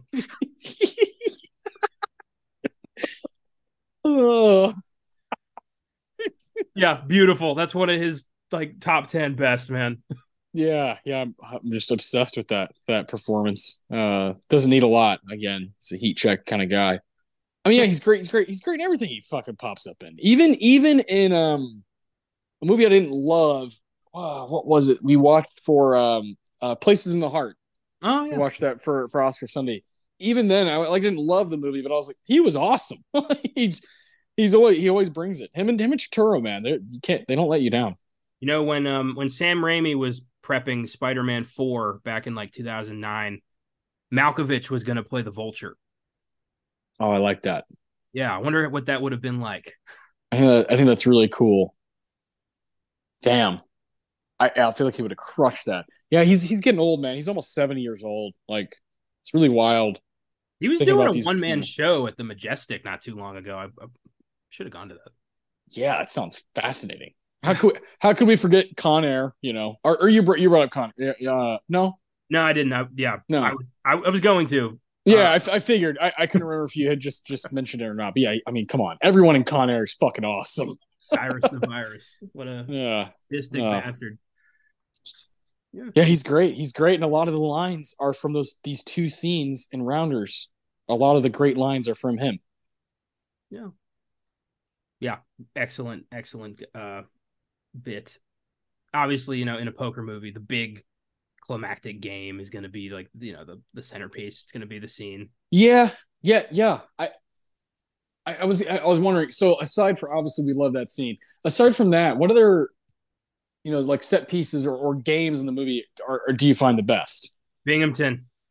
Yeah, dude, so good.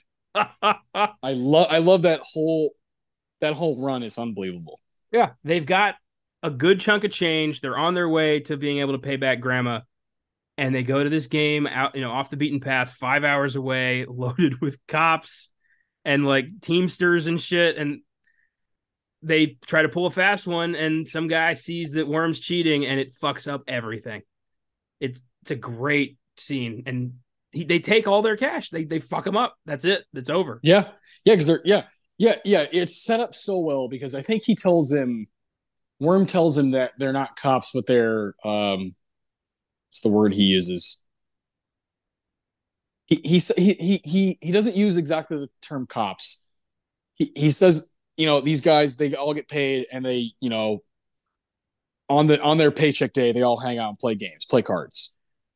And so they pull up or whatever, and, and McDermott's like, Jesus Christ, they're all cops. like, like, oh my God, what are we doing here? And he's like, ah, well, we're already here, so let's fucking, you know, let's go in.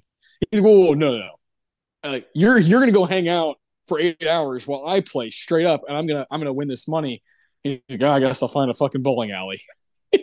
you know, uh, and he, you know, Mike McD goes in, yeah, and he's killing it, dude. He's he's doing his thing. He's playing. He he introduces himself the right way. He's like, hey, you know, I I know I know your uncle, da da da. Like, let's you know, I, I want to play. I heard you have some games. Yeah, pull up. You know, we playing 2040 stud. Come on, like sit down.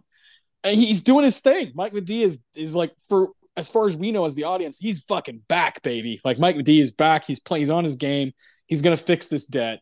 And then Worm meets someone at the bowling alley. He's like, "Hey, this guy said he likes to play cards." And Mike D immediately he has that. He can't show it, but he has that look of like, "Fuck me." It's a great bit of performance in Damon's eyes, where he's just like screaming with his eyes, like I told him to wait in the fucking bowling alley. It's perfect. Yeah, it's a brilliant, brilliant scene. Uh, and the way they find out, you know, he's like, that's, you know, he, he's like, you got a hanger, you know, uh, that one guy's just watching him. And the, you know, I think it must be like the chief or something comes up. He's like, you boys professionals, you know, like what's going on here? He's like, well, let's let the cards do the talking. And sure enough, he has three sevens. You're like, oh, Jesus. Uh, I love yeah, think of the, think of Mike tries to be like, "Hey, I was winning before this guy showed up." Like he tries to distance himself, but they're not buying it. Yeah, no way. It's too it's too good to be true. Uh yeah, and then and then that's real. I mean, that's it. You know, then Mike McD has to take over his own destiny here because he vouched for Worm, and Worm's like, "It's highway time, baby." he like holds up the keys, like, "I'm out of here. I'm not like I'm I'm running away. I'm leaving leaving New York." And Mike McD's like, "I can't, I can't do that. I like I can't." And that's you know the biggest turning point of the movie is when he goes back to Grandma and is like, "I vouched for the wrong guy." You know, I hopefully you'll hopefully you'll believe in me and I, I can get this done. And grandma's like, Jesus, why'd you stand up for that idiot? and, yeah, it's true. I wouldn't I definitely wouldn't vouch for Worm. Yeah, he's a fucking snake. Well, I like how the movie never like backtracks that decision. Like Worm never shows up in the nick of time and be like, I'm here to back you up, or like, you know, I'm gonna get you out of this. He fucks off, and that's it. Yeah, that's it. That's literally the last time we see him. Yeah. Yeah. Mike is trapped in a huge debt because he vouched for this selfish prick who abandoned him at the first sign of trouble. Yeah. And it's great. Yeah. It's it's honest. Yeah. Like and in, in the end, yeah. you know, Mike does end up exactly where he was at the beginning of the movie with three stacks of high society. high society. Yeah. so cool. I love I love how the math works out. You know, he wins sixty thousand, but he owes this amount to this guy, and he owes the ten grand to uh, Martin Landau, and he owes five to the or six to the uh, to the other club that Worm owes to. So what I'm left with is we really do the math, it's twenty nine thousand dollars and basically thirty grand. That's three stacks, baby. And he, and what does he do? He goes to Vegas. You know, it's so cool. Uh, it's it's awesome. It's such a great ending to to you know a nice honest movie. And I love when he when he gives the like envelope of money to Joe, his ex girlfriend now, and she's like, she she could be like, "Fuck you, you're an animal." you know, like you don't know how to fucking change your life around. And she's just like, well, if you need a lawyer, call me. And he's like, I will. it's like, all right, this relationship is stupid, but whatever. I don't care who it was. If I owed somebody ten thousand dollars, I'm not resting until it's I put it in their hand personally. Oh, dude, yeah, I'm not trusting her. Are you kidding me? No way. No. No um, way. 10, 10 grand. Yeah. No. But um, yeah, he doesn't learn anything. He's never like, you know, jaded by this whole experience or like broken or anything. It's like, ah, you know, we win some, you lose some, and now I'm back. Now I'm now I'm ahead. Yeah, and, and the reality is, these people exist. These people are everywhere. I, I just ran into a guy. I was at I was I was working. This guy comes up and he's wearing a uh, uh, uh, uh, Pittsburgh Pittsburgh Penguins a ho- hockey T-shirt. So I just kind of asked him about that. I'm like, huh, you know, hockey season's you know three weeks in or so. I'm like, oh, you know, how, how are you feeling? You know, you you've been watching a lot. And he's like, oh yeah, you know, I love hockey. I'm, I'm from up there. I moved here a few years back. Da, da, da. You know, we're just bullshitting or whatever. And he's like, hey, do you do you like to uh, you like to gamble at all? yeah, but like I try not to. You know, you know, do that whole bit. And he's like, well, do you like ever play cards? And I was like, no, nah, not really. You know, not really. You know, I I should stay away. And he's like, well, I'm just saying, man. Like, have you ever been to the uh, SA? I think it's Card Card House, SA Card House, which is on uh 281 in Redland Road. I know where that is in yeah. San Antonio. I've never been because I know if I walk in, I'm like never gonna leave. And uh, he's like, oh, if you ever go there, man, like I'm there all the time. Like I go there, I go there a ton. He's gonna go to other game houses around around Texas. And I was like, oh, like for a living? He's like, oh yeah. And I was like, oh, so you like gamble for a living? He's like, yeah. He's like, I, he's like, I play. He's like, I play poker. And I was like, Jesus, these people like exist everywhere. And you met a rounder. yeah, I, in San Antonio, Texas, this guy goes around. He said mainly to Dallas. He's like, and I'll play it. You know, I'll go to game houses and, and, and just and just play. And that's what I do. Like he's like, I some nights, you know, I was like, well, like how much money do you make? He's like, not a ton, but he's like, I get by, man. You know, I pay my rent, pay my bills, and he's like John Turturro, dude. He's Knish. I met Knish. I met Knish, and he's from Pittsburgh, Pennsylvania. uh, That's fun. when was this? Was like was this recently? Like while we this were is like a, this is like a week ago. Yeah, yeah. What the fuck? Yeah, I was like, wow. I want to talk to him more, but some other fucking, you know, you know where I work. There's like that little gap right there where I always talk to you. Yeah. He was right there. We were talking right there, and some other fucking idiot kept like, "Excuse me, excuse me," and I was like, "God damn it, I want to keep talking to this guy." But I had to help someone else. And he was like, all right, man, like I'll, I'll see you around. He's like, I come to HEB a lot. So I was like, cool. I'd love to hear more, you know, fucking San Antonio Knish. That's fucking insane. The odds that that would happen while we're prepping this movie. Yeah, crazy. I know, insane. You know, I started looking things up. I was like, man, yeah. I mean, Jesus, there's people who just that's what they do. Did you like? Rent. Did you want? Did you accidentally like run into like a hyper aggressive Cuban immigrant when we were prepping Scarface and just forgot to tell me about it? No, no, no, no. I didn't. That'd be awesome though. That's nuts, man. That's cool. That's, yeah, it was really it was cool. really cool. It, yeah, yeah. And I, I, was texting someone else about it, and this is insane. Uh, this is gonna be hard for some listeners to believe. So Adam, who's been on the show plenty of times now, he used to coach at a school in St. Louis, and I lived there in St. Louis with him for a, for for a year. And there was one kid, um, cannot remember his name. He did he, he didn't play basketball. He played football. Uh, but so Adam didn't coach him directly, but he was always around the school, and I would always go to my brother's games. And like this kid, he just had this like kind of like almost arrogant confidence about him, arrogance about him. I was kind of like, huh, who is this kid? Is this kid in fucking high school? And come to come to find out, this is insane. We're talking to some other people that we met from St. Louis, and I said, hey, whatever happened to that one guy? Uh, I'm actually I, I, do know his name. I'm not going to say it on here, just out of you know for for for him. Uh, I don't really know him. I know of him, but he lives in San Antonio and also plays poker for for a living. This guy who went to a high school seven eight years ago that Adam coached at now lives here and plays games for a living. I'm like, what the fuck? That I found this out a few months, like two or three months ago, from from these guys that I I talked to a lot uh, from St. Louis, and I was like, are you kidding me? They're like that guy, and they're like, oh yeah, he's like all about it. Like he like makes a ton of money, plays poker like all over Texas. I'm like, what the fuck? So here, here in the past two three months, I've met two round or met one rounder and found out this other guy that I you know know of from St. Louis, Missouri, is also a rounder in Texas. What the fuck? You've got all the makings of a very interesting poker game. like you, you could make make something really neat happen here if you really wanted to. Dude, I mean, what in the world? I, I, I, I, I want to like talk to these people more. It's so fascinating to me that people do this for a living. Yeah, I wish I was that confident in my abilities to like where that's literally like where my rent money comes from is fucking poker. I mean, god damn, that'd be amazing. Yeah. And kind of sad, but you know, amazing too.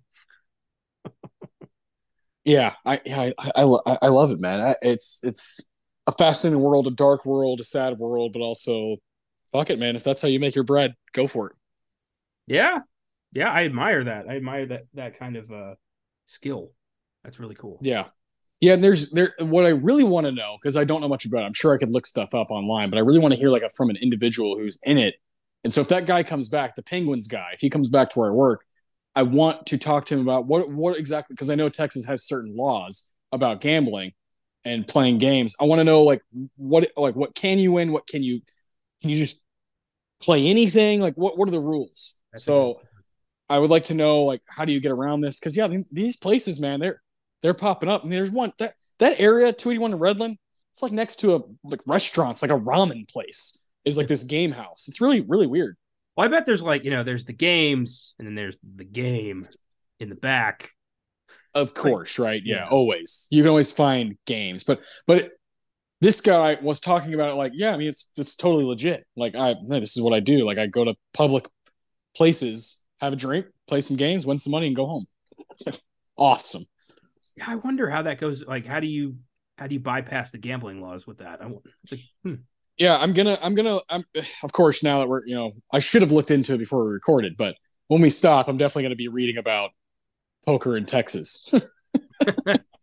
well, then you know we'll do like I don't know California Suite or something, and then we can talk about it again. Yeah, I mean, have you seen that movie? Oh, California Split. My mistake. Yeah, I, I knew what you're saying. Yeah, yeah, Robert Altman. Yeah, I have not yet seen. I saw Mississippi Grind. Really like that. I like Mississippi Grind. I think it's underrated. Yeah. I, I have not explored Altman properly. I, he's a director I still I still have to tap into. Okay, I see. I'm I am you know I'm a huge fan, but I, I do think I think I think California Split captures the like super super high and then like the exhaustion of like woof what did i just do yeah. or even or even when you win you're like what was that all for you know, there's like this once the thrill is over, obviously if you win some money, great, but you're just like, man, I just I I just like gave myself a heart attack. it's it's fast. I think California Split captures that like brilliantly. That addiction and then the kind of like looking in the mirror. What in the world? There's so many great poker movies. There's plenty I haven't seen yet, but um, are there are there any other uh, moments and rounders that, that that you want to shout out before we get out of here? Um, I like uh after the, the Binghamton game when Mike and Worm finally have it out. Yeah, it's great. Just Mike is like just lays into him for just being a selfish prick who doesn't care about anything but himself. And Worm's like, so fuck it, like you know what, you're so noble, and they have like a, a legit argument where they both make some pretty good points, and Worm just takes off. yeah, yeah. Mike's got you know they they beat the shit out of both of them, and Mike's looks all bruised and shit. And he goes to talk to Joe, and it's like, yeah, you're not helping your case here with the face like that. like I, I love that. Like yeah, it's all legit as you got the shit kicked out of you. yeah, I, I I, I love that. Cause yeah, gr- Grama. We haven't really talked about Grama. What a crazy character. oh Jesus, what happened to you? He's he's such a slimy New York bastard. You know, they're everywhere. Yeah, and it's pretty fucked up that Worm doesn't tell tell Mike the whole situation. He doesn't tell him the whole amount. He doesn't tell him who he's really in the hole with. Like, just God, no, people take friendship for granted so so much in these in, in so many movies. Like shit, if I was in that situation, like if I owed like 25 grand to a vicious gangster and you were the only one who could help me out, you, are goddamn right. You're getting all the information. Yeah. yeah, man. Jesus. Yeah. I don't get like the benefit of that. Like, why would you hold all that shit back? yeah, that's the that's the thing is here's the one guy who's like willing to back you, and you're not telling him what's really going on. It's, it's ridiculous. uh, I, you know, Mike McD is like, ah, oh, here's 800 bucks to get you going. He's like, yeah, come on, I need to, you know, I need to make some scratch. Come on, come on. yeah, you're holding that on me. Come on, come on, come on. Yeah, let's go, let's go, let's go. it's just a fucking, ugh. Oh, God, yeah. fucking worm. It's like a walking paper shredder, but only for cash. Yeah, yeah, that's that's a great way of putting it. I love that. oh man, yeah. I, I mean, you, you go, you could go scene by scene through this whole movie. It's it's just it's kind of. I guess that's kind of what we did. Uh, yeah, I, I adore it. Um, and this movie, it's very important to me. So it's really cool to be able to tackle it properly. We've we've wanted to do it for a long time. Really, really go after it and have some fun with it. So this has been great. Twenty five years is incredible, absolutely incredible. Uh, it's weird that it's only three years younger than us. That's that's odd. Does does it feel like it's older than us? Like, how do you, or do you feel like it's the proper proper age gap? I I could date this movie. It'd be fun. Yeah. Great answer. All right. Before we get out of here, I want to do our, our last segment. What's in the box? What's in the fucking box? Give me the gun. All right. First review here is uh, the artist soon to be known as blank. Okay. Uh, this is a you can't make this shit up. Letterboxd. Uh, two and a half star review. I think they use this version of Matt Damon to make the Team America puppet. there, there, there, there were times in this movie where I could have sworn he was made entirely of plastic. Matt Damon. Yeah, fuck yeah. God, I haven't seen that in years. Uh, me either. That's that's why I threw it out there. Uh, let's see. Uh, this is next one is Nora. Yeah, Nora. Two star review. Uh, yeah, still don't understand poker at all. Also, it included it included John Malkovich hip thrusting, i.e., something I never want to see again. Thank you very much. uh, yeah, yeah, I, I, I'm okay with it. I think I think it's hilarious. That's funny. I do love the like. Yeah, I still don't fucking understand poker. that's that's valid. Oh, it it it does not fucking spell it out. It does not tell you like, oh yeah, by the way, this is what this means. Uh, you just yeah, I don't know. It. I mean, you can tell obviously by their reactions, like who won and who didn't, but you're still like, wait, what did he have? what was in his hand? Yeah.